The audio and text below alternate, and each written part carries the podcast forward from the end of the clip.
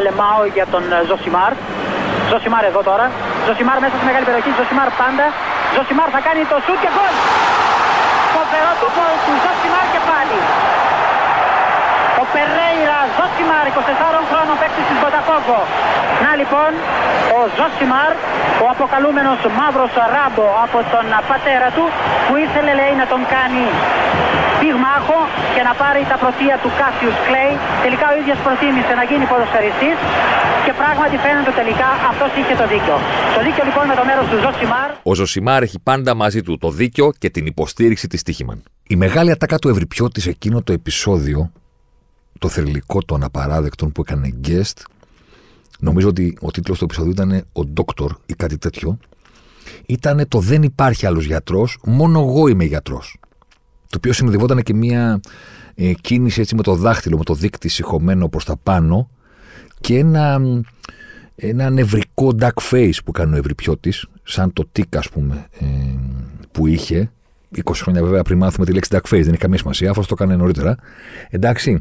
Ο οποίος επανέλαβε αρκετές φορές στο επεισόδιο την φράση Το Δεν υπάρχει άλλος γιατρός, μόνο εγώ είμαι γιατρός. Ώσπου κάποια στιγμή του λέει ο Σπύρος, καλά, εντάξει, μην τρελαίνε. Του λέει και μόνο το ιατρικό σύργο να ρίξει έχει ένα εκατομμύριο γιατρούς μέσα. Τα παίρνει ο Ευρυπιώτη και το απαντάει, ναι, αλλά εγώ είμαι ο γιατρός. Και κάνει εκείνη την κίνηση καράτε και διαπιστώνουν, εν πάση περιπτώσει, όλο αυτό το πρόβλημα που έχει ε, προκληθεί με το γιατρό που δεν είναι γιατρός, αλλά δεν υπάρχει άλλος γιατρός, μόνο αυτός είναι γιατρός. Και για να καταλήξουμε στην ατάκα του Βλάση, ο οποίος πετάγεται και λέει ένα γιατρό για το γιατρό.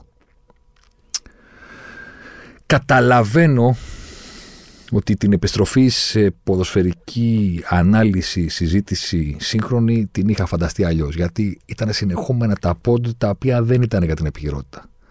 Κάτι το podcast για τους οργανωμένους με όλα αυτά που έγιναν στη Λεωφόρο κάτι ο Ιωαννίδης και ο θάνατός του, κάτι η κουβέντα που κάναμε για την ψυχική υγεία, κάτι η νοσταλγία για τον Μπέκαμ που προέκυψε από τη διακοπή, στην διακοπή των εθνικών ομάδων, ωραία αφορμή το ντοκιμαντέρ για να πάμε να συζητήσουμε τον μεγάλο Μπέξ. Κάποια στιγμή έπρεπε να έρθει το πλήρωμα του χρόνου και να επιστρέψουμε σε κουβέντα για το τι συμβαίνει τώρα. Και βλέπεις το πρόγραμμα και λες, α, ωραία μετά τη διακοπή, τι έχουμε στην επιστροφή της Στίχημαν Super League, την οποία συζητάμε εδώ παρέα με τη Στίχημαν, το ντέρμπι των αιωνίων. Ο Ολυμπιακός Παναθυναϊκό. Οπότε λες, ωραία, ό,τι και να γίνει δεν μπορεί, δεν μπορεί και 0-0 να έρθει. Μες στην εβδομάδα μία κουβέντα για τον ντέρμπι θα την κάνουμε. Ε. Και τελικά, τελικά δεν υπάρχει άλλος γιατρός. Μόνο εγώ είμαι γιατρός. Θα ήταν αστείο, αλλά δεν είναι είναι θλιβερό.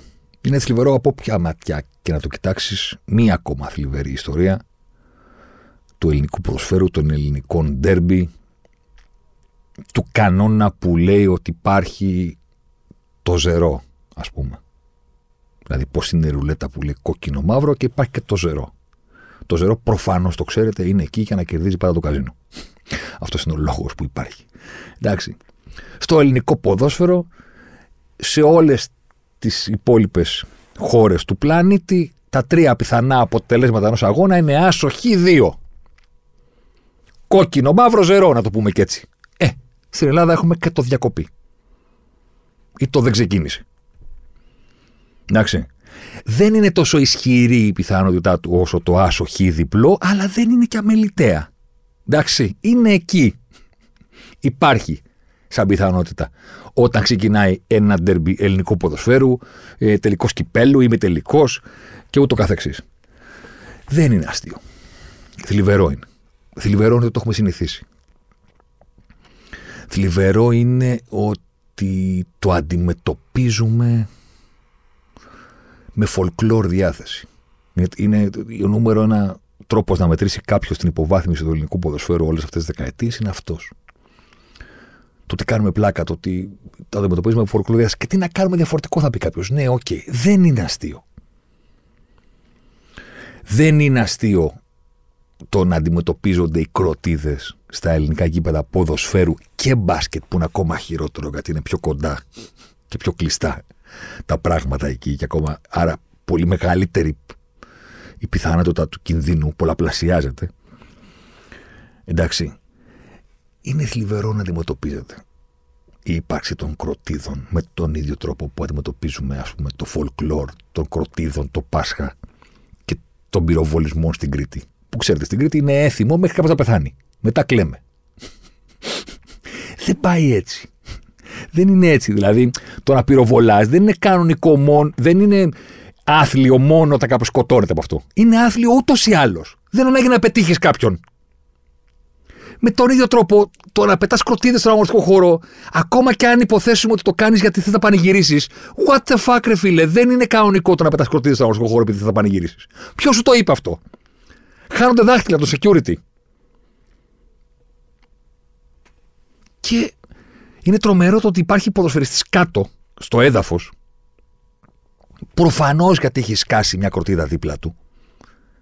Και αν το σκεφτείτε, από εκείνη την ώρα ασχολούμαστε με όλα τα υπόλοιπα εκτός από, από το, το πρώτο πράγμα που θα σκεφτεί κάποιος στο εξωτερικό. Αν το δείξουμε όλο αυτό το πράγμα στο εξωτερικό, όλοι θα κάτσουν και θα ασχοληθούν και θα πούνε τι έγινε εδώ, ρε φίλε; Τι πετάνε; Προφανώς θα κάνουν ερωτήσεις που σε εμά φαίνονται ηλίθιες. Τύπου, και πώς θα περνάνε αυτά μέσα, και δεν υπάρχει έλεγχος. Και αυτός ε, τώρα που το πέταξε αυτό δεν θα φάει lifetime ban από το κήπο και δεν θα ξαναπλησιάσει σε αγωνιστικό χώρο πουθενά σε όλη τη χώρα. Και εκεί πέφτει κατά τα γέλια. Όταν τους ακούς. Πουθενά στον κόσμο δεν θα κάνουν αυτό που κάνουμε εμείς. Τι κάνουμε εμείς, ασχολούμαστε με οτιδήποτε άλλο από εκείνη τη στιγμή και μετά. Ο γιατρός φταίει, δεν φταίει, ο Χουάνκαρ, το φορείο και όλα τα υπόλοιπα τα οποία θα τα βάλουμε σε μια σειρά στη συνέχεια του podcast. Αλλά πριν τα βάλουμε σε μια σειρά στη συνέχεια του podcast, πρέπει να καταλάβουμε ότι οπουδήποτε αλλού θα ασχοληθούν με αυτό. Και αυτά που θα προκύψουν στο κεφάλι τους ως οι πιο λογικές σκέψεις στον κόσμο, εμάς μας κάνουν να γελάμε από ντροπή, μάλλον. Γιατί από ντροπή γελάς. Που λες, καλά και πώς πέρασε αυτό το γήπεδο; Χαχαχαχα. Τι είναι πώς πέρασε το γήπεδο; Μέσα στο γήπεδο τα έχουν αυτά φυλαγμένα. Δεν τα περνάνε. Τα έχουν από εκεί, από πριν. Σπίτι τους είναι το γήπεδο. Δεύτερη ερώτηση. Τώρα δεν θα το βρουν αυτό. Χαχαχαχαχα. Ποιο θα το βρουν, από πού, με ποιο τρόπο; Τώρα δεν θα τιμωρηθεί αυτός. Μπα. Δεν θα τιμωρηθεί με το να μην ξαναμπεί σε κανένα γήπεδο της χώρας. Της χώρας. Ότι τι, ότι θα τον ελέγχουν την ώρα που μπαίνει και δεν θα ξαναμπεί σε γήπεδο όπως συμβαίνει στην Αγγλία ή οπουδήποτε πας καλά. Ή ότι θα είναι σε κάθε αστυνομικό τμήμα κάθε φορά που έχει αγώνα Σαββατοκύριακο για το υπόλοιπο της ζωής του. Ούτε απ' έξω. είναι κανονικό για εμάς το να μπαίνει ένα γκολ, να το βάζει η γηπεδούχος ομάδα, προκειμένου Ολυμπιακός ο κ. Καραϊσκάκης, και οι άλλοι να λένε λοιπόν εδώ προθερμαίνονται αυτοί του Παναθηναϊκού, κάτσε να του ρίξω μία. Αν εκείνη τη στιγμή το, μπορούσε να τον καθίσει αυτός σε μια καρδιά να του πεις τι σκεφτόσουν ακριβώς, παιδί μου. Δηλαδή, θέλω να πω ποια είναι η λογική πίσω από την κίνησή σου; Γιατί την πετάς την κροτίδα, γιατί την έχεις μαζί σου κατά κάποιο λόγο. Καταρχήν. Εντάξει. Δεύτερον, εκείνη τη στιγμή τι ακριβώς θες να πετύχεις; Τι θα πάρεις κάποια απάντηση, πιστεύετε; Να φοβηθούν, ξέρω εγώ, κάτι. Κάτι να τους συμβεί. Κάτι να πάθουν. Ή έτσι είναι, έτσι κάνουμε εδώ. Το έτσι είναι, έτσι κάνουμε εδώ που λένε στην κριτική τους προβολισμούς, που λένε κάθε χρόνο το Πάσχα, ας πούμε. Είναι, είναι, υποθέτω ότι ακούγεται αστείο το να το συζητάμε σαν το Πάσχα, αλλά εξακολουθεί να υπάρχει η ίδια λογική ότι μας ενοχλεί η κροτίδα μόνο όταν συμβαίνει κάτι τέτοιο. Αλλιώς τώρα τι φλωριέ είναι αυτές τώρα που σε ενοχλούν οι κροτίδες; Το θυμάστε το podcast με τους οργανωμένους; Το θυμάστε, είμαι σίγουρος. Σας διαβάσω ένα tweet και να πάμε παρακάτω. Μιας και το έχω έτσι εδώ πρόχειρο. το κράτησα γιατί ήταν φανταστικό. Γράφει λοιπόν ένας τύπος παιδιά ο παδός του Ολυμπιακού. Ο παδός του Ολυμπιακού. Και γράφει: Σας πειράζουν τα πανό, σας πειράζουν τα συνθήματα, σας πειράζουν οι πυρσοί, σας πειράζουν τα δυναμετάκια. Μήπως είναι καλύτερο να ασχολείστε με τον πατινά, την κλασική μουσική και τα ποίηματα; Άντε γιατί πολύ μας σκοτήσατε τα τέτοια ντροπαλή. είναι σε ένα tweet όλο το podcast που κάναμε για τους οργανωμένους και για το γεγονός ότι έχουν γραμμένους τους οπαδούς της ίδιας τους της ομάδας τους συνοπαδούς τους όπως συνηθίζουν να λένε, στους οποίους όποτε απευθύνονται Και θυμάστε τι έλεγε το podcast. Αυτή η απεύθυνση έρχεται σε κάτι βραδιέ και τέτοιες. Κάτι γίνεται στη λεωφόρο με το πανό, οπότε υπάρχει ένας ενδοπαραθυναϊκός διάλογος και οι οργανωμένοι του Παραθυναϊκού απευθύνονται στους άλλους. Κάτι γίνεται στο Καραϊσκάκης. Εκείνη τη στιγμή οι οργανωμένοι παδί του Ολυμπιακού μιλάνε με τους άλλους. Σε αυτό τον ενδοολυμπιακό, ενδοπαραθυναϊκό, ενδοπαοξίδικο ή ενδοαεξίδικο διάλογο, οι οργανωμένοι πάντα απευθύνονται στους υπολείπους με αυτό τον άθλιο τρόπο με το πατινάζ να ασχοληθείτε, με την κλασική μουσική και τα ποίηματα. Είστε ντροπαλοί, είστε λουλούδες. Και εμείς πανώ, συνθήματα, πυρσούς και δυναμετάκια. Και του απαντάει ένας, του απαντάει ένας Ολυμπιακός. Μας πειράζει να σπάει αριθμός στην ομάδα. Μας πειράζει να βρίσκει δικαιολογία ο κάθε τέτοιος και να μας γλεντάει. Μας πειράζει να παίζει η ομάδα σε ίδιο γήπεδο. Του εξηγεί. Του εξηγεί. Του ε, ναι, με πειράζει, φίλε, με πειράζει αυτό, με πειράζει αυτό, με πειράζει αυτό. Δεν με νοιάζει το καλό του αθλήματο. Μαξιό άλλο το απαντάει πολύ Ολυμπιακά. Δηλαδή δεν του λέει με πειράζει γιατί δεν είναι φίλε κατάσταση αυτή. Όχι. Το απαντάει και του λέει κάνει κακό στην ομάδα, κάτι χαλάει ο ρυθμός. Θα τιμωρηθούμε και πα μέσα στο γήπεδο. Πάλι πρόβλημα. Και μας γλεντάνε οι αντίπαλοι. Δηλαδή θέλω να πω, απαντάει τελείως ε, εγωιστικά. 100% εγωιστικά. Και τι το απαντάει ο γίγαντας. Άλλαξε εσύ καλύτερα. Χωρίς εμάς δεν υπάρχει άθλημα υπόψη. Αλλιώς κάτσε σπίτι με τα πατατάκια αγκαλιά. τι το απαντάει. Αδελφέ, αυτή η δήλωση είναι για κορνίζα για να μπει σε τα ποδητήρια. Και τι το απαντάει ο άλλος. Όταν μπαίνει γκολ ή καλάθι, οι παίκτες πάνε καρφί στους οργανωμένους. Δεν είναι τυχαίο. Ακριβώς αυτό που σας έλεγα στο podcast. Ακριβώς αυτό. Σου λέει σε εμά έρχονται. Εμείς είμαστε δύναμη. Εμείς είμαστε το άθλημα. Εμείς είμαστε η ομάδα. Καλύτερα αλλάξτε εσείς γύρω-γύρω που ενοχλείστε από τα δυναμητάκια, τους πυρσούς. Πατινάς, κλασική μουσική και ποίηματα. Αυτή είναι η λογική τους. Και πρόσεχε, το τρομερό είναι ότι αυτή είναι η λογική του συγκεκριμένου, ακόμα και αν το συμβάν δεν έγινε μπροστά στους οργανωμένους. Δεν έγινε μπροστά στη ρεύτα. Να πεις ότι τα βάλατε μαζί μας έγινε στην απέναντι γωνία του κηπέδου. Εκεί που ποτίθεται, κάνουν ζέσταμα, ή, όχι ποτίθεται, κάθε φορά κάνουν ζέσταμα οι αντίπαλοι και υπάρχει η λιγότερο οργανωμένη παρουσία στο κήπεδο αυτό το συγκεκριμένο. Έξω να κάνω λάθος. Αλλά και πάλι όχι, τι εννοείται. Δεν θα πετάξουμε κροτίδε. Θα τους αφήσουμε να κάνουν ζέσταμα έτσι. Αν λοιπόν δεν βρεθεί στο έδαφος ο Χουάνκαρ, αν δεν σκάσει δίπλα του, το συγκεκριμένο συμβάν είναι Τίποτα. Άλλη μια μέρα στη δουλειά. Κανένα πρόβλημα. Προσωρινή διακοπή, μωρέ, όπως υπάρχει διακοπή στην αρχή των αγώνων γιατί ανάβουν καπνογόνα μέχρι να καθαρίσει η ατμόσφαιρα κτλ. κτλ. Όπως η διακοπή μετά τον γκολ που μπήκε γιατί παρηγυρίστηκε έξαλα με πυρσούς. Οπότε πάλι πρέπει να περιμένουμε καλά να καθαρίσει η ατμόσφαιρα. Με τον ίδιο τρόπο ένα δυναμητάκι, μωρέ, μια κροτίδα. Και τι έγινε folklore. Έτσι το κάνουμε εμείς εδώ. Και σε όποιον αρέσει. Και η επόμενη λογική. Η επόμενη λογική τη διαπίστωσε κανένας διαστόματος Ολυμπιακού. Για να ξεκινήσουμε από τους γηπεδούχους. Ο Ολυμπιακός το βράδυ του αγώνα είπε πολλά. Επίσημα. Εννοώ. Έγιναν δηλώσεις μπροστά στις κάμερες και Μαρινάκης και Καραπαπά. Και την επόμενη μέρα, σήμερα Δευτέρα που γράφω το podcast τώρα 4 και κάτι, βγήκε και επίσημη ενημέρωση 1, 2, 3, 4, 5, 6, 7, 8. Υπόθηκαν πολλά. Πρώτα απ' όλα η κλασική λογική. Σε εμάς έχουν κάνει χειρότερα. Πάντα παρούσα η συγκεκριμένη λογική. Μας έχουν κάνει αυτό, μας έχουν κάνει το άλλο, πολύ χειρότερα, επί χίλια, επί δύο χιλιάδες, επί ένα εκατομμύριο και κάτσαμε και δεν φύγαμε ή φύγαμε αλλά είχαμε λόγο ή μας κάνανε. Πάντα. Κλασικό. Σε εμά έχουν κάνει χειρότερα. Η συγκλονιστική λογική διαχρονική όλων των ελληνικών ομάδων όταν έχουν φταίξει σε κάτι. Όταν έχουν φταίξει σε κάτι όλες οι ομάδες της χώρας θυμούνται τι τους έχουν κάνει. Είναι η υπερασπιτική τους γραμμή.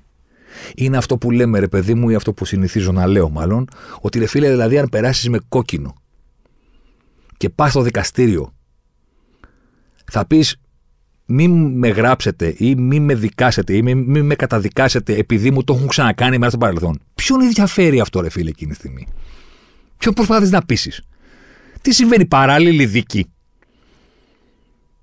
Πέρασε ο κύριος Μεστόπα, αλλά ο ίδιος κύριος πριν από τρία χρόνια τον είχαν τρακάρει που είχαν περάσει οι άλλοι Μεστόπα οπότε, και του είχαν κάνει και μεγαλύτερη ζημιά. Οπότε τι έχουν να πούν τώρα για την κειμενική. Το φαντάζεστε αυτό πότε να γίνει σε δικαστήριο, σε μια ακρόαση, οπουδήποτε; Πουθενά δεν θα μπορούσε να συμβεί αυτό. Στο ελληνικό ποδόσφαιρο είναι πάγια τακτική. Πάγια υπεράσπιση. Θα σας πούμε εμείς τι έχουν συμβεί. Και οι ελληνικές ομάδες βέβαια έχουν την καλύτερη μνήμη όλων των εποχών. Το τι έχει συμβεί στα κήπεδά τους, το τι, έχουν υποθεί, τι έχει υποθεί, το τι έχουν κάνει κτλ. Τα θυμούνται όλα όταν είναι εναντίον τους. Οπότε όταν θες να μάθεις τι έχει κάνει ο Ολυμπιακός, πρέπει να ρωτήσεις τους άλλους. Ρωτάς τον Ολυμπιακό. Ο Ολυμπιακός θα σου πει τι έχουν κάνει οι άλλοι η γνώμη του, θέλω να πω, μετράει μόνο όταν μιλάει για τους άλλους. Άμα είναι να μιλήσει για εκείνον, τους πει δεν θυμάμαι τι έγινε, δεν ξέρω και να σου πω και κάτι. Αυτά που έχουμε περάσει εμείς είναι χειρότερα. Το κάνανε και την Κυριακή. Έγινε και την Κυριακή, το ίδιο πράγμα ακριβώς. Χωρίς καμία, ε, πώς θα το πω, συστολή ή οτιδήποτε. Έγινε και την Κυριακή. Η τακτική συνεχίστηκε. Επιχειρήματα που δεν στέκονται πουθενά. Δεν παίζει πουθενά ρόλο το αν σου έχουν κάνει κάποτε σε ένα άλλο γήπεδο, σε σένα ή στην ομάδα σου ή σε μια άλλη ομάδα κάτι χειρότερο. Πουθενά δεν παίζει ρόλο. Δεύτερο, τι άλλο δεν παίζει ρόλο. Αν είναι αλλαγή ο Χουάν Καριόχη. Επίσης πουθενά δεν παίζει ρόλο στον κανονισμό. Είναι μέλος αποστολής του Παναθηναϊκού. Δεν μπορείς να πεις Α, είναι απληρωματικός, οπότε είτε μπορεί να παίξει είτε δεν μπορεί να παίξει. Δεν υπάρχει κανένα πρόβλημα. Δεν πάει έτσι δεν παίζει πουθενά ρόλο αν είναι αλλαγή. Είναι επιχείρημα τελείως κενό. Επόμενο επιχείρημα που είναι τελείως κενό. Είναι, λέει, αριστερό μπακ και δεν γίνεται συχνά αυτή η αλλαγή. Τι; Πρώτον, από πού και ως πού θα κρυθεί αυτό; Δεύτερον, ποιος το είπε ότι πλέον με τις πέντε αλλαγές δεν αλλάζουν οι μπακ των ομάδων; Προφανώς και γίνεται συχνά. Και να μην γίνεται, δεν παίζει πουθενά ρόλο, μη το αναφέρεις σαν επιχείρημα, δεν στέκει. Είναι μέλος της αποστολής, πρέπει να μπορεί να αγωνιστεί όποτε θέλει και αν θέλει ο προπονητής. Τελεία. Δεν παίζει ρόλο αν είναι πραγματικό, δεν παίζει ρόλο αν είναι αριστερό Ήταν άλλοι πιο κοντά και δεν επηρεάστηκαν τόσο πολύ. Αλήθεια τώρα. Αλήθεια τώρα. Θα κρίνουμε το τι συνέβη στο αυτί ενός ανθρώπου από μια κροτίδα που εμφανώς τον επηρέασε. Δεν υπάρχει κανένας που τον αμφισβητεί αυτό. Όποιος τον αμφισβητεί αυτό, θα τι να πούμε. Σε λίγο θα φτάσουμε να αμφισβητούμε ότι, υπάρχει, ότι υπήρξε και κροτίδα. Ότι ήταν, δεν υπήρξε. Θα κρίνουμε το τι συνέβη στο αυτί ενός ανθρώπου, στο σύστημά του, γενικά εκεί, που επηρεάζει την ισορροπία του και όλα αυτά τα πράγματα, από το τι συνέβη σε έναν διπλανό του. Με ποια λογική υπάρχει αυτό; Είναι όλοι οι οργανισμοί οι ίδιοι; Δηλαδή καθόμαστε στην παραλία, είμαστε μέχρι τα γόνατα, ξέρω εγώ, μες στη θάλασσα και έρχεται ένα κύμα. Τον ένα τον ρίχνει, τον άλλο τον αφήνει όρθιο, τον άλλο τον παρασύρει. Αυτός ο οποίος παρασύρθηκε κάνει θέατρο επειδή υπήρξε άλλος ένας ο οποίος έμεινε όρθιο.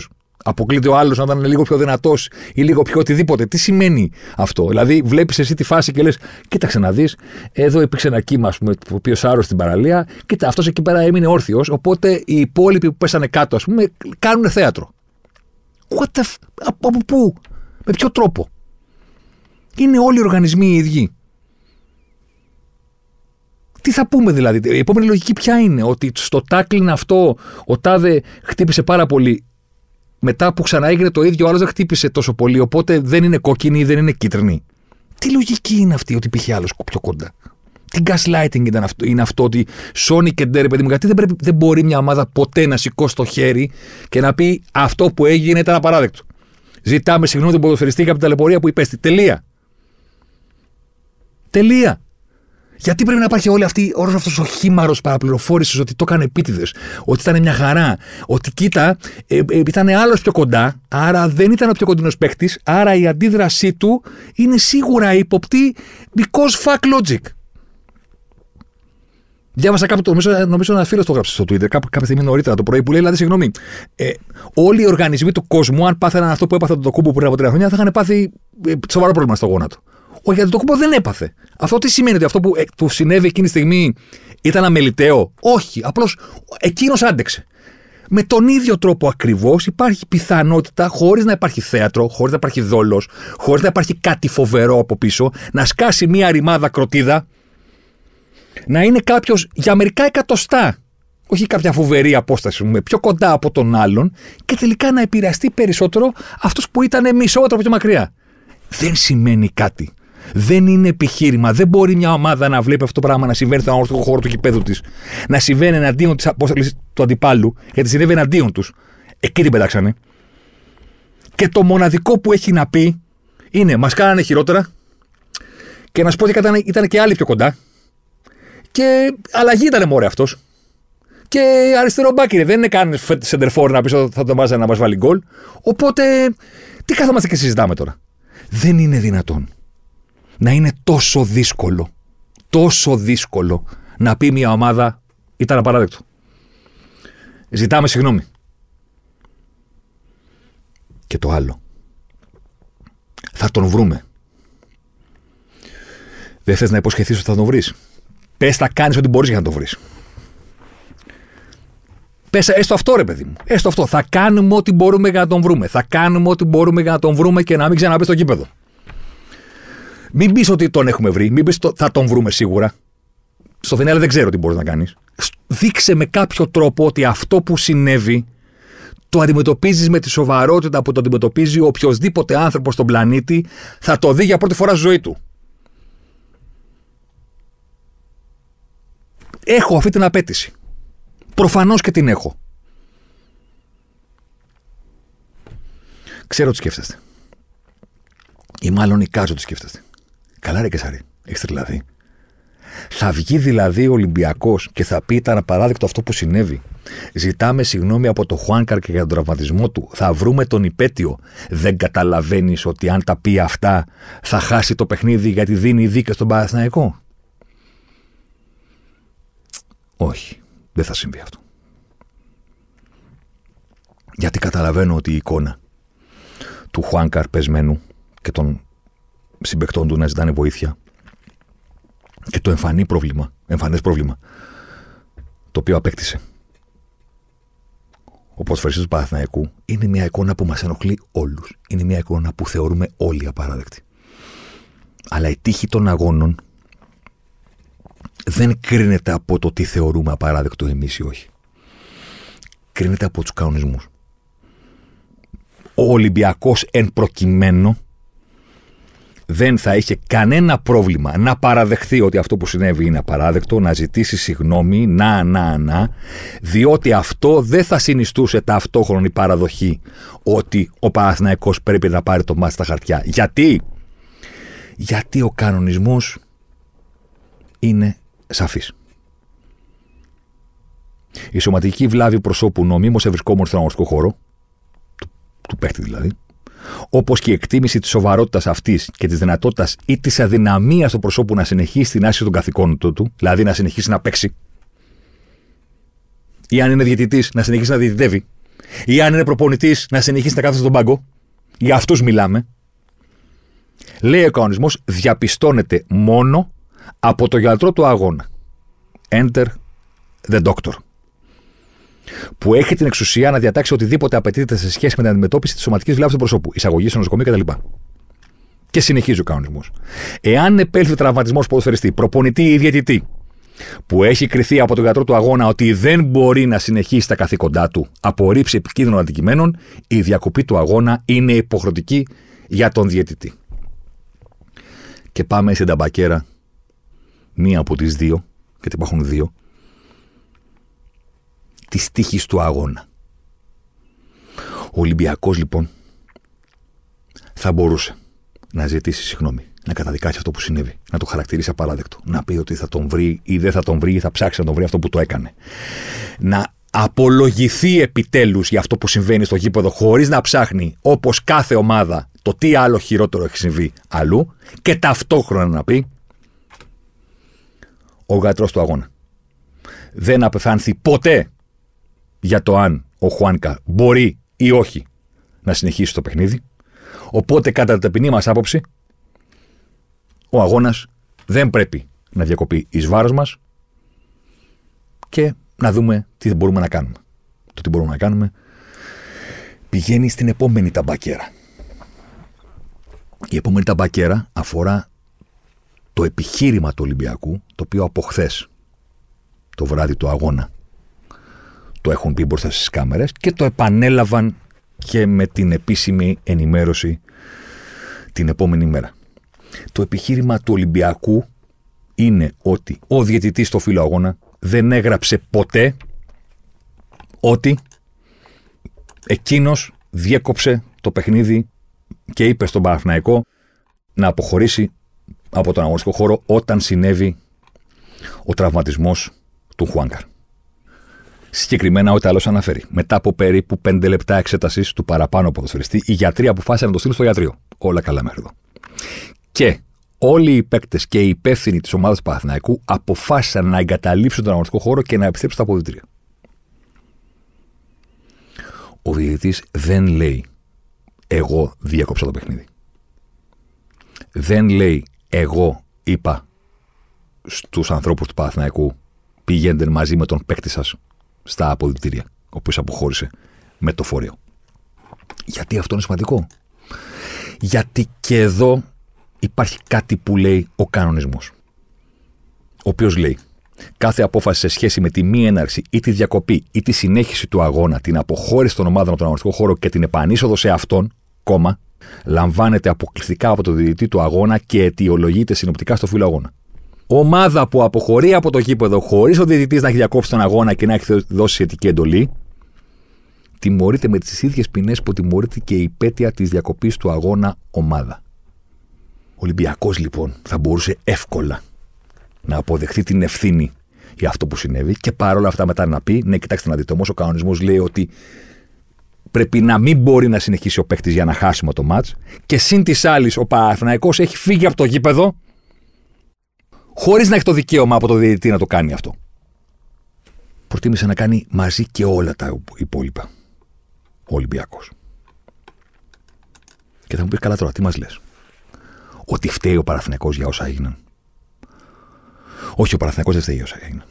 Όχι, κατά τη γνώμη μου, ο Χουάνκαρ δεν έκανε θέατρο. Όχι, κατά τη γνώμη μου, δεν είναι αμεληταίο το να σου συμβαίνει αυτό όταν κάνεις προθέρμανση, να σκάει κορτίδα δίπλα σου. Όχι, κατά τη γνώμη μου, το μειωμένη ακοή δεν είναι μια απλή ιστορία. Αναπηρία είναι, μα δεν ακούς. Σύμφωνα με τις διατάξεις του νόμου και ανάλογα με το ποσοστό απώλειας ακοής που έχεις, είναι αναπηρία.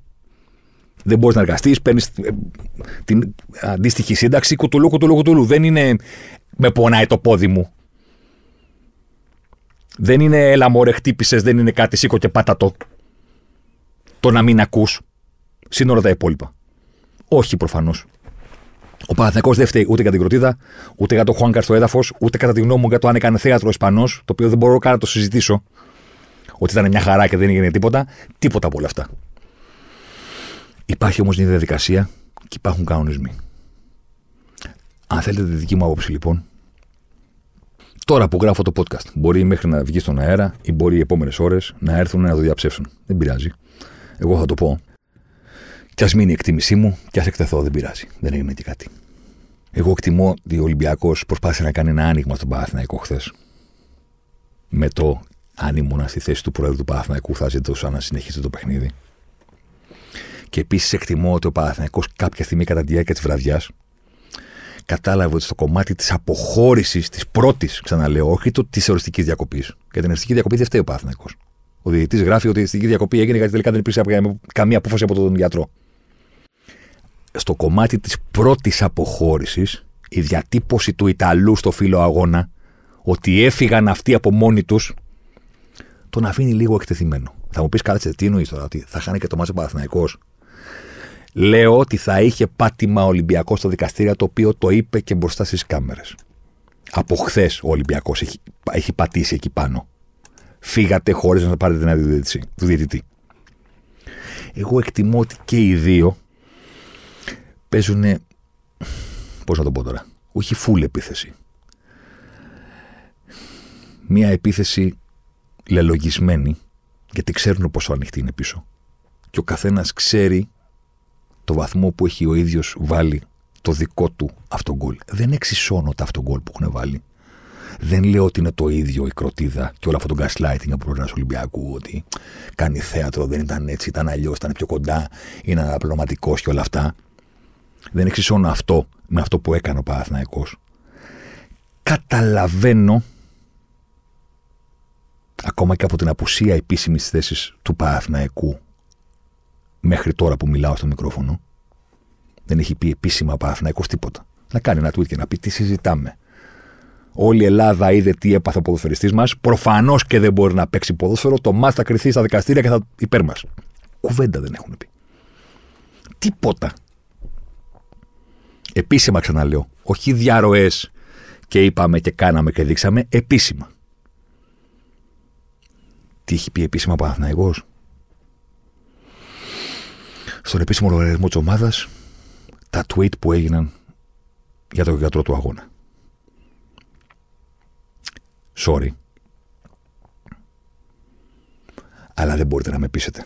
Όπως δεν μπορεί κανένας να με πείσει ότι δεν είναι θλιβερό ο πρόεδρο Ολυμπιακού να συνεχίζει την ίδια πάγια τακτική υπεράσπισης κάθε φορά που συμβαίνει κάτι στο γήπεδο του. Δεν μπορείτε να με πείσετε ότι δεν είναι θλιβερό από την πλευρά του Παναθηναϊκού. Το μοναδικό πράγμα που έχει υποθεί επίσημα από την πλευρά των Πρασίνων από την ώρα της διακοπής μέχρι και τώρα που γράφω το podcast το απόγευμα της Δευτέρας, 4 και μισή είναι τώρα, να είναι ο νοόν νοήτο ορίστε ο γιατρός. Αγκαλιά με το Μαρινέκι. Και τον έχουν βραβεύσει οι πάλεμα του Ολυμπιακού. Για όνομα του Θεού. Ο επίσημος λογαριασμός της ομάδας λέει τι. Είναι γάβρος ο γιατρός. Τον έχουν βραβεύσει επίσημα Προσέξτε. Το να πας όταν θα εκδικαστεί η υπόθεση μπροστά στο μονομελές της Super League ή μετά στην Εφέσεων της ΕΠΟ και να πεις το οτιδήποτε είναι κομμάτι του παιχνιδιού. Στο παρελθόν στην Ελλάδα έχουν υποθεί τέρατα από πλευρά των ομάδων. Δεν έπεσε, λέει, καρέκλα στην πλάτη του παίχτη, την πήρε ο αέρας. Δεν έκανε κολοδάχτυλα ο παίχτη, έδινε το σκορ. Δεν ήταν δικό μας το γήπεδο. Η μεζούρα μπήκε κάτω. Τα goal post. Ναι, αλλά είναι του Δήμου το γήπεδο και δεν είναι δικό μας. Το καταλαβαίνω ότι μπροστά στην ώρα που γίνεται η εκδίκαση της υπόθεσης, είτε πρωτοδίκω είτε μετά στην Εφέσεων, ο καθένας μπορεί να πει τι θέλει. Σε αυτό το πλαίσιο, Κατανοώ ότι μπορεί να πήγαινε η πλευρά μιας ομάδας, εν προκειμένου του Παναθηναϊκού, και να υποστήριζε ότι ο τάδε αξιωματούχος του αγώνα, εν προκειμένου ο γιατρός του Ντέρμπι, δεν είναι μεροληπτικός, επειδή ορίστε κύριοι, εδώ φωτογραφίζεται με τον αντίπαλο πρόεδρο. Στην εκδίκαση. Να το πει ο γιατρός. Να το πει, συγγνώμη, ο δικηγόρος της ομάδας. Ο νομικός εκπρόσωπος. Εκεί που λέγονται τέρατα στον λογαριασμό της ομάδας. Να δοθεί έτσι ένας άνθρωπος στα μανταλάκια, ούτε καν από τις διαρροές και τα site που συνηθίζουν οι ομάδες να χρησιμοποιούν στον μηχανισμό προπαγάνδας τους. Να το κάνεις επίσημα στο δικό σου λογαριασμό και να λες ονόνο ή το. Και τι, να αποδεικνύεται με ένα απλό σκρολάρισμα στη σελίδα του γιατρού ότι είναι Παναθηναϊκός; Και να τον δίνεις έτσι. Να δέχεται τόσες χιλιάδες μηνύματα, να τον βρίζουν, να του λένε για τη μητέρα του, να του λένε για το παιδί. Τι σου έκανε;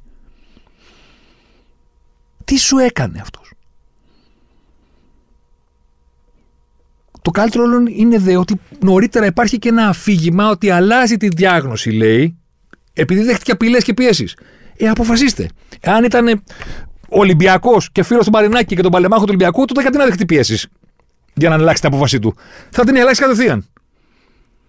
Θα έλεγε θρύλε το γηπέδο Ολυμπιακό, θα τραγούδα για τον ύμνο και θα έγραφε τα πάντα. Τι ακριβώς θέλετε να πείτε, όταν προ...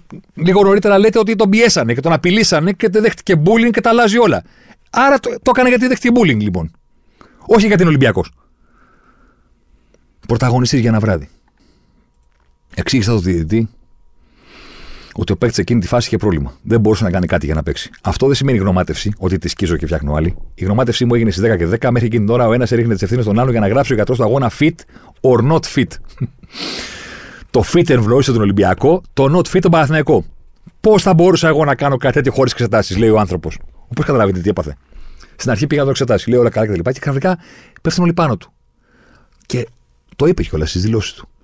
Και εκείνη τη στιγμή κατάλαβε, γιατί η δουλειά του δεν είναι να ξέρει όλους τους κανονισμούς, ότι από τη δική του υπογραφή στο αν μπορεί να παίξει αυτός ή όχι, εξαρτάται ένα ολόκληρο παιχνίδι. Μείον τρία στα χαρτιά. Τρία μηδέν στα χαρτιά. Και λέει: Όλοι μου είπαν Χρήστο, δικιά σου ευθύνη, εμείς δεν μπορούμε να κάνουμε τίποτα. Απέσυραν όλη την ουρά τους για να βγάλω το φίδι την τρύπα. Ο άνθρωπος αυτός λέει: Χρειαζόταν οτορινοραρική εξέταση και ακουόγραμμα για να επιστοποιήσουμε αν έχει πρόβλημα στον τυμπανό του. Εγώ δεν έχω εργαλεία για να το κάνω. Πώς θα απαντήσω αυτό το πράγμα; Και γράφει, λέει ο μάλλον άνθρωπος. Δεν μπορεί ο γιατρός του αγώνα να καλύτερα να πάρει απόφαση fit or not fit όταν στον κανονισμό λέμε πως όταν χτυπήσει ο παίκτης έχει πάψει να μπει στο γήπεδο. Ξέρετε ποια πλάκα, ε; Ότι όλοι εμείς απ' έξω νομίζουμε ότι αν είμαστε στη θέση του, θα παίρναμε μια απόφαση εύκολα. Κάνα πρόβλημα. Δεν θα φοβόμασταν τίποτα. ούτε τους μεν, ούτε τους δε. Εντάξει, οι γιατροί είναι από τη φύση τους στο ότι, ναι, OK, okay, 100 δεν είναι τίποτα. Δηλαδή σου λένε πρόσεχε εκείνο, πρόσεχε το άλλο, δεν είναι σίγουρο, δεν είναι αυτό, οι εξετάσεις λένε κτλ. κτλ, κτλ. Θα μου πεις είναι κανονισμός αυτός; Και θα σου πω ναι, αλλά αυτός είναι. Και αυτό γράφει. Ότι υπάρχουν βαριές τιμωρίες για την ομάδα που στο κήπεδο της ρήψη αντικειμένων προκαλεί τραυματισμό των αντιπάλων. Πρόστιμο και παραπάνω πρόστιμο και παραπάνω πρόστιμο. Όμως, η οριστική διακοπή ή ματέωση του αγώνα, που την παίρνει η άλλη ομάδα με 3-0 και ο υπέτειο τιμωρείται και με 2-4 αγωνιστικές εκκλεισμένων, διαπιστώνεται μόνο το κατρό του αγώνα. Που τι πρέπει να πει, παίζει ή δεν παίζει; Και του λέγανε το άνθρωπο αυτό για μία ώρα. Fit or not fit. Και τι θέλατε να πει. Χωρίς να μπορεί να εξετάσει με όργανα το αυτή του Χουάνκαρ. Ότι είχε απώλεια ακοής, είχε. Ότι κατά τη γνώμη του ζαλιζόταν, τα είπε όλα. Είπε, δεν έκανε θέατρο. Το είπε ξεκάθαρα. Και σε αυτό του Ολυμπιακού απάντησε ο Γημνό Γιατρός. Είναι άλλο κομμάτι αυτό και είναι άλλο κομμάτι το να πάει να πει. Δεν μπορεί να παίξει είναι δεδομένο ότι τη στιγμή που συνειδητοποίησε αυτός ο άνθρωπος ότι δεν μπορεί να παίξει, σημαίνει την τύχη του αγώνα, είπε καλά, καλά, καλά. Εγώ δεν μπορώ να το κρίνω αυτό. Όργανα δεν έχω. Κόψω το λαιμό σας.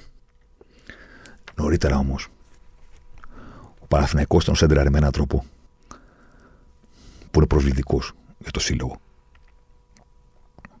Δεν γίνεται ακόμα και όταν είσαι το θύμα που ήταν ο Παναθυναϊκό το θύμα στη συγκεκριμένη περίπτωση, γιατί στο γήπεδο του Ολυμπιακού έχουν συμβεί όλα αυτά. Στο γήπεδο του Ολυμπιακού έπεσε κροτίδα.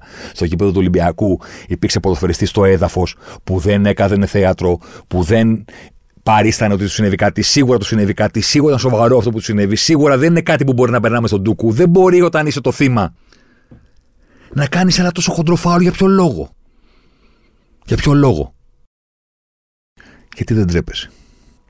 Γιατί δεν νοιάζεσαι. Για τον ίδιο λόγο που τα κάνει ο Ολυμπιακός. Τα δικά του. Δεν είναι αντίστοιχα, δεν είναι ίσα, δεν είναι σημασία. Δεν συζητάμε αυτό τώρα. Συζητάμε το γεγονός ότι δεν ντρέπονται, δεν νοιάζονται. Στο επικοινωνιακό κομμάτι τους ενδιαφέρει ένας πάρα πολύ σκληρός πυρήνας και σπάνια οτιδήποτε άλλο. Το δίκιο, το gaslighting, το τι μας κάνατε εσείς, το να μην μιλάνε οι άλλοι και τι έχουν να πούνε εκείνοι που τότε δεν λέγανε αυτό που θα έπρεπε όταν τους λέγαμε εκείνο που νομίζαμε. Δεν τον βρήκε, δεν χτύπησε, δεν έκανε, δεν έδειξε. Ο γιατρός είναι Ολυμπιακός. Εγώ δεν ξέρω για εσάς, αλλά ξέρεις, δυσκολεύομαι να κάνω παρέα με άνθρωπου που όντως φέρονται έτσι στην πραγματική τους ζωή.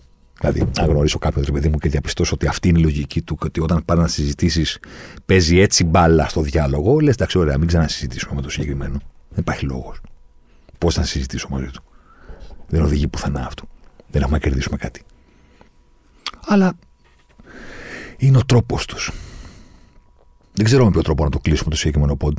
Ξαναλέω ότι η επιστροφή σε αμυγός ποδοσφαιρικά σχόλια της επικαιρότητας υποτίθεται ότι θα έρχονταν με αυτό το ντέρμπι της Τύχημαν Super League, με αυτό το ντέρμπι των Ιωνίων που θα τα βάζαμε κάτω. Η αλήθεια είναι ότι είδαμε ένα φοβερό μάτ μέχρι εκείνο το σημείο. Η αλήθεια είναι ότι ο Παναθηναϊκός ήταν εκπληκτικός ο Καρασκάκη ότι έκοψε τον Ολυμπιακό στα δύο, αν και ο Ολυμπιακός η αλήθεια είναι ότι έχει μια ροπή σε αυτό φέτος. Δεν είναι δύσκολο να το κάνεις δηλαδή. Απλώς ο Παναθηναϊκός κατάφερε μαζί με αυτό που έχει καταφέρει σχεδόν κάθε ομάδα φέτος στο χορτάρι, δηλαδή να βρεθεί φάτσα με τον Πασχαλάκη. Σχεδόν κάθε ομάδα που έχει αντιμετωπίσει ο Ολυμπιακός φέτος έχει βρεθεί μία, δύο, τρεις, κάποιες σημαντικές φορές φάτσα με τον Πασχαλάκη. Σε αυτό ο Παναθυναϊκό προσέθεσε ότι δεν απειλήθηκε. Κάτι που η αλήθεια είναι ότι δεν είναι και εύκολο γιατί φέτος ο Ολυμπιακός μπροστά είναι καλός. Ο Παναθυναϊκό κατάφερε να τον κόψει στα δύο στο πρώτο μήχρονο ώστε να μην απειληθεί σχεδόν καθόλου. Μια κεφαλιά του καμαρά αυτό ήταν, όλο και όλο. Και μετά μπροστά τον Πασχαλάκη να κάνει ό,τι κάνει μέχρι και η φυσιά. Δεν θα το κάνει ο Παναθυναϊκό. Όλα αυτά σταμάτησαν στο 49. Έγραψα στο Twitter ότι κατά τη γνώμη μου, από ό,τι καταλαβαίνω, το μάτσα συνεχιστεί. Με έχουν βρει φίλοι του Παναθηναϊκού. Γιατί προφανώς το παίρνουν σαν, ξέρω εγώ, σαν να δικαιολογώ όταν σε έκανε Ολυμπιακό, σαν να δικαιολογώ όσα είπε, σαν να θεωρώ ότι δεν έγινε τίποτα, σαν να θεωρώ ότι έκανε θέατρο Χουάκαρ, τίποτα από όλα αυτά. Απλώς καταλαβαίνω από αυτά που έγραψε ο γιατρός στην γνώματευση. Από αυτά που έγραψε στο φύλλο αγώνα διαιτητής. Και από αυτά που λένε οι κανονισμοί, ότι όπως και με το ατρόμητος ΑΕΚ μπορεί να μην προκύπτει σαν πιθανό σενάριο στην αρχή, όταν ξεκινάει κάτι, λέμε Α, χαμός έγινε, το χάνει το ματς η τάδε ομάδα ή το χάνει ο αντίπαλος. Ένα απ' τα δύο. Και πάντα προκύπτει κάτι ενδιάμεσο στο ελληνικό ποδόσφαιρο. Ωραία, με κίνδυνο να εκτεθώ λοιπόν, εγώ λέω ότι αυτό που καταλαβαίνω είναι ότι το πιο πιθανό σενάριο είναι να συνεχιστεί από το 49. Και επίσης θα το πω. Και πάλι μπορώ να εκτεθώ. Α, δεν πειράζει, δεν έγινε και τίποτα. Νομίζω ότι αυτό θέλουν και οι ομάδες. Θα μου πεις καλά. Εντάξει, ο Ολυμπιακός που τα έκανε όλα αυτά, προφανώς θέλει να στοιχιστεί. Από τον Παναθηναϊκό, πού το κατάλαβες ότι θέλει κάτι τέτοιο. Ε, ξέρω εγώ, είναι 5 παρά 10 τώρα, ας πούμε, που γράφω. Το μάτι ήταν στις 7.30 χθες επίσημα χείλη του Παναθηναϊκού να έχουν πει ότι μην τολμήσετε να μην μας δώσετε το μάτς και ο Χουάνκαρ δεν μπορούσε να συνεχίσει και όλη η Ελλάδα είδε τι έγινε και το μάτς είναι δικό μας, δεν το έχουν πει ακόμα. Επίσημα, επαναλαμβάνω. Για εσά μπορεί να μην λέει τίποτα αυτό. Για μένα κάτι λέει. Όπως λέει και το ποιοι είναι οι πρόεδροι των ομάδων, όπως λέει και το ποια είναι η σχέση τους με την κυβέρνηση κτλ. κτλ. Εγώ καταλαβαίνω λοιπόν ότι προς τα εκεί πηγαίνουμε. Θα δείξει τώρα από εδώ και πέρα. Μπορεί να κάνω λάθος. Σε κάθε περίπτωση, τελικά το ποιος θα πάρει το μάτσο ή όχι, και το αν θα συνεχιστεί από το 49 ή όχι, και κλεισμένο το θηρόν ή όχι, ή οτιδήποτε άλλο. Καταλαβαίνω ότι το κομμάτι που καίει αρκετούς, αλλά ξέρεις όταν απομακρύνεσαι από αυτό, ρε παιδί μου, και το ποιος θα πάρει τους τρεις βαθμούς και ποια θα είναι η βαθμολογία και όλα αυτά τα οποία μας καίνε. Καταλαβαίνεις ότι, OK, okay, επαναλαμβάνονται τα επεισόδια, η ουσία παραμένει ίδια. Και η ουσία δεν είναι ποιος πήρε το ματς ή ποιος είχε φύγει τότε, ποιος είχε φορέσει κολάρο και τι έγινε με την μπύρα και τι έγινε με τον, το, τη φωτοβολίδα και δεν ξέρω και τι άλλο. Είναι ότι μένουν τα πράγματα ίδια. Ίδια σημαίνει ζούγκλα στα γήπεδα, είτε συγκλονιστικά απειλητική, είτε ήπια αλλά ζούγκλα. Ομάδες που όταν αυτά συμβαίνουν στο γήπεδο τους, νύπτουν τα σχήρια τους τα ρίχνουν που και που στην αστυνομία, λένε εμείς κάνουμε ό,τι μπορούμε και θυμούνται ότι έχουν περάσει εκείνες χειρότερα, γιατί στο μυαλό τους αυτό αποτελεί υπερασπιστική γραμμή. Δεν αποτελεί. Ούτε συγχωρώ χάρτη για το τι συμβαίνει στο γενικό σου γήπεδο. Αλλά αυτό κάνουν πάντα. Και φιλοξενούμενοι ρε γάμοτο, που ακόμα και όταν είναι τα θύματα όπως είναι ο Παναθηναϊκός συγκεκριμένη περίπτωση, με κάποιο φοβερό τρόπο, δεν ξέρω, θέλουν να θυμίσουν στον κόσμο ότι και επικοινωνιακά και αυτοί είναι κάτω του μετρίου δεν μπορώ να σκεφτώ κάποια άλλη δικαιολογία για αυτό που έκανε ο Παναθηναϊκός στον επίσημο λογαριασμό του. Για αυτά που έκανε ο Ολυμπιακός από επίσημα χείλη, ξέρω γιατί το κάνουν. Γιατί αυτό κάνουν πάντα. Ένα, και εμάς έχουμε περάσει χειρότερα. Δύο, τελικά δεν είναι έτσι όπως νομίζετε. Τρία, δεν το χτυπήσανε. Τέσσερα, δεν το κάνανε εκείνο. Όλη αυτή η περασπιστική γραμμή. Την, την ξέρουμε. Την ξέρουμε. Αυτός ήταν ο, πώς να το πω, αντιτουριστικός, αντιποδοσφαιρικός ζωσιμάρα αυτή της ομάδας. Τι να κάνουμε, αλλά αυτό μας έδωσε το ντέρμπι. Το λόγο έχουν τα δικαστήρια. Τη δική μου εκτίμηση σας την είπα. Δεν είναι αυτό που θέλω να συμβεί, δεν είναι αυτό που νομίζω ότι πρέπει να συμβεί. Είναι αυτό που καταλαβαίνω ότι μάλλον θα συμβεί επειδή αυτό διάβασα στα έγγραφα του γιατρού, του ιδιωτή και επειδή αυτό γράφουν οι κανονισμοί. Η συνέχεια ενώπιον των δικαστηρίων. Θα δούμε και τι θα πράξουν οι ομάδες. Μέχρι τότε. Μας βρίσκεται στο προφίλ της Τύχημαν παρέα και με άλλον ενδιαφέρον περιεχόμενο. Ραντεβού για την επόμενη εβδομάδα, μέσα στην εβδομάδα. Θα δείξει. Stay tuned.